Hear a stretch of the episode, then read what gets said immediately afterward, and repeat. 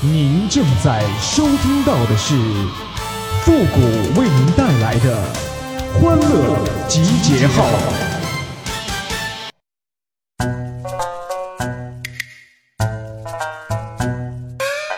今天的你对我爱答不理，明天的我，哼，我还来找你。欢乐集结号，想笑您就笑。您现在正在收听到的是由复古给您带来的欢乐集结号，你准备好了吗？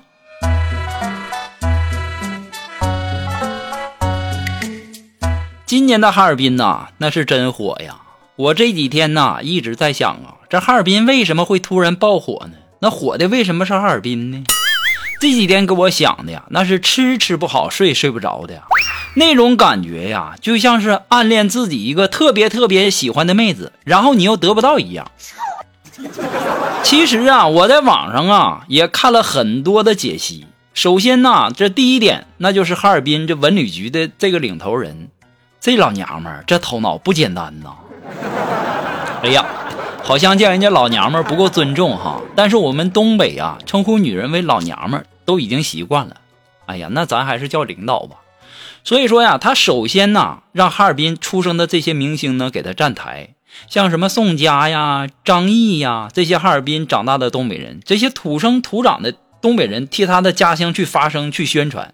推荐大家去哈尔滨旅游，然后呢，后来又有很多的大网红去那个红砖早市去吃东西、拍视频，这是哈尔滨的第一大流量。要不然你说哪个城市它没有早市啊？对不对？人家哈尔滨愣是把这红砖早市弄成网红打卡地了。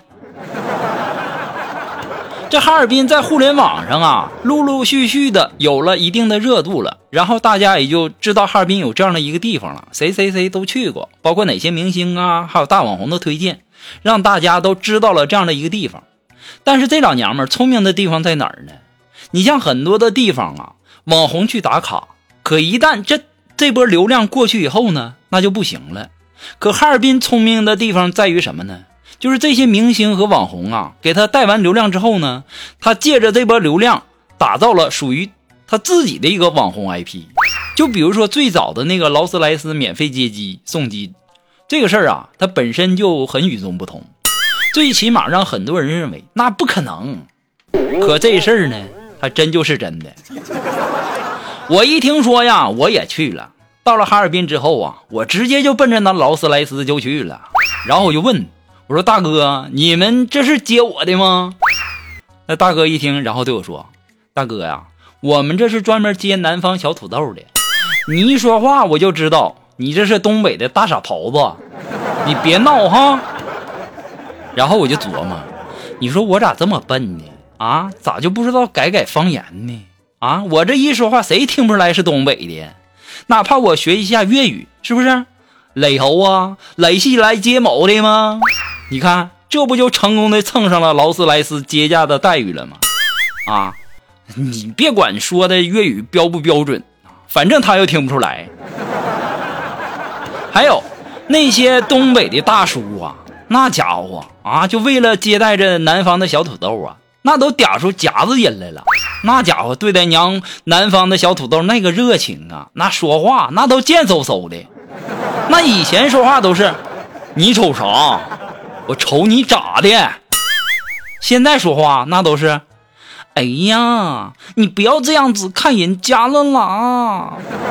妈呀，听得我都要吐了。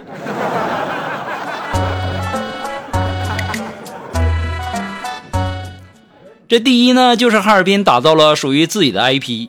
这第二啊，就是特别的懂用户啊，就像这个网红局长说到的一样啊。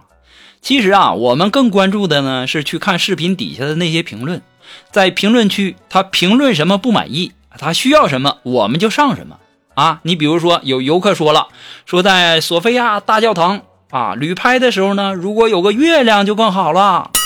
第二天呢，这哈尔滨就弄出了一个大大的人工月亮。所以说，那哈尔滨火，它并不是火在这个月亮上，而是火在这个讨好型的人格上。你到哪个地方旅游能有这待遇，对不对？然后啊，那又有游客说了，说这哈尔滨呐太冷了。那么好，第二天人家就造了很多的小暖房，对吧？这操作你说谁受得了啊？那还有游客说了，我想吃冻梨，我不知道怎么吃。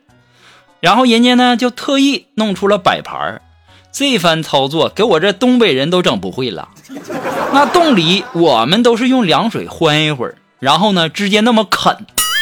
这家伙，你为了南方的小土豆，你给人家切完摆好的，这服务真的是没谁了。我在我家，我爸我妈都不带这么惯着我的。所以说呀，这哈尔滨的火呀，也是有一定道理的。这来旅游的南方小土豆一看，这待遇，这团宠啊，对我们这么好，那他自己就发自内心的去帮哈尔滨去做宣传了。因为哈尔滨的这些细节呀，很温暖，很暖心呐。这不就在互联网上有更多的流量了吗？让更多的人想来哈尔滨来体验一下了吗？东北人的热情好客，那把南方的宝宝当成亲戚家串门的小孩一样宠起来，游客处于极其满足的正反馈的状态。你说这哈尔滨能不火吗？那不光是这些呀。那还有那松花江上也放起了热气球，甚至还搬出了冰上气垫船，就连中央大街那鸵鸟，我们平时只能在动物园里看的动物，人家哈尔滨那都给你安排上了，不但能看，还能骑呢。那还有那鄂伦春族也被邀请出来表演驯鹿了。那游客是想看雪狐，那三只雪狐也给你安排上了。这服务不值得其他地方的文旅局反思一下吗？还有一家饭店呢，一位南方小土豆啊，去吃东北特色锅包肉，价格六十八。这对于南方人来说没什么，可没想到啊，哈尔滨人人家自己就不干了，愣是把这家店铺那成功的给整倒闭了。你干什么玩意儿这么欺负外地人呢？后来呀，这家老板呢还联系小土豆。给了八百八十八的这个红包道歉呢，你说你早干啥了？早知今日何必当初呢？对不对？还有的饭店呢，那老板更加贴心，说只要是在我家饭店就餐，如果门口停车被罚款了，进店可以找服务员拿票据，我给你报销。没办法，主打的就是有钱。我就问，你说这个操作，全国哪家饭店可以做到？只能说这老板。格局那是真的大呀，还有一些酒店宾馆也没有说趁机涨价，这一点那必须给哈尔滨点赞。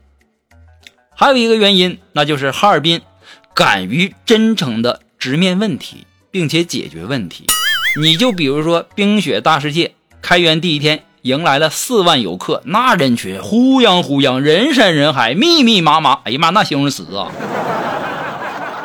那有游客呀，由于排队时间长了，那没有玩到想玩的热门项目，那就比如说那大滑梯，然后那我就不干了，那我就要退票，我我你就给我给我退票。现场啊，就很多人就喊退票。现场的视频呢被传到网上以后，也上了热搜。哈尔滨市文旅局及时的介入，督促景区优化接待安排，景区连夜进行整改，并向游客道歉，还退票。你说你这也玩了，那也玩了，这相你也照了，然后你就没玩上这个冰雪大滑梯，你就喊退票，你还系个人吗你啊？对不对？但是人家文旅局不但没拿这当回事儿，还主动的给你道歉，给你退票了。你说这样的地方它能不火吗？这种以客为先、以客为尊、以客为友、以客为亲的。想游客所想，尽自己所能，让游客在这个寒冷的冬天心里更有了人情味儿啊！可能很多的朋友会问呐，说这种讨好讨好式的营销，那是否能长久呢？我就想说一句，当大爷总比当孙子强吧！我跟你说，东北人的热情好客，那不是一一天两天的，那是由来已久的，对不对？所以说呀，那这也马上就要过年了，我突然间呢也想吟诗一首，送给所有的朋友们。床前明月光，闻见羊肉香，无奈看冰箱，里面全是霜，不见鱼和肉，菜也溜溜光，心情特难过，只能喝米汤。谁若下饭店，我想借个光。你们啃羊腿，我只喝羊汤。所以说呀，哈尔滨这个被冰雪覆盖的城市，如今成为了南方人的热门打卡地。如果你还没有去过哈尔滨，那么你一定要去一次，亲自感受一下这个冰雪之城的独特魅力。那么下一个火爆的城市，你希望是哪里呢？评论区打出来吧。本期节目到这里就和大家说再见了，我们下期节目再见了，朋友们，拜拜。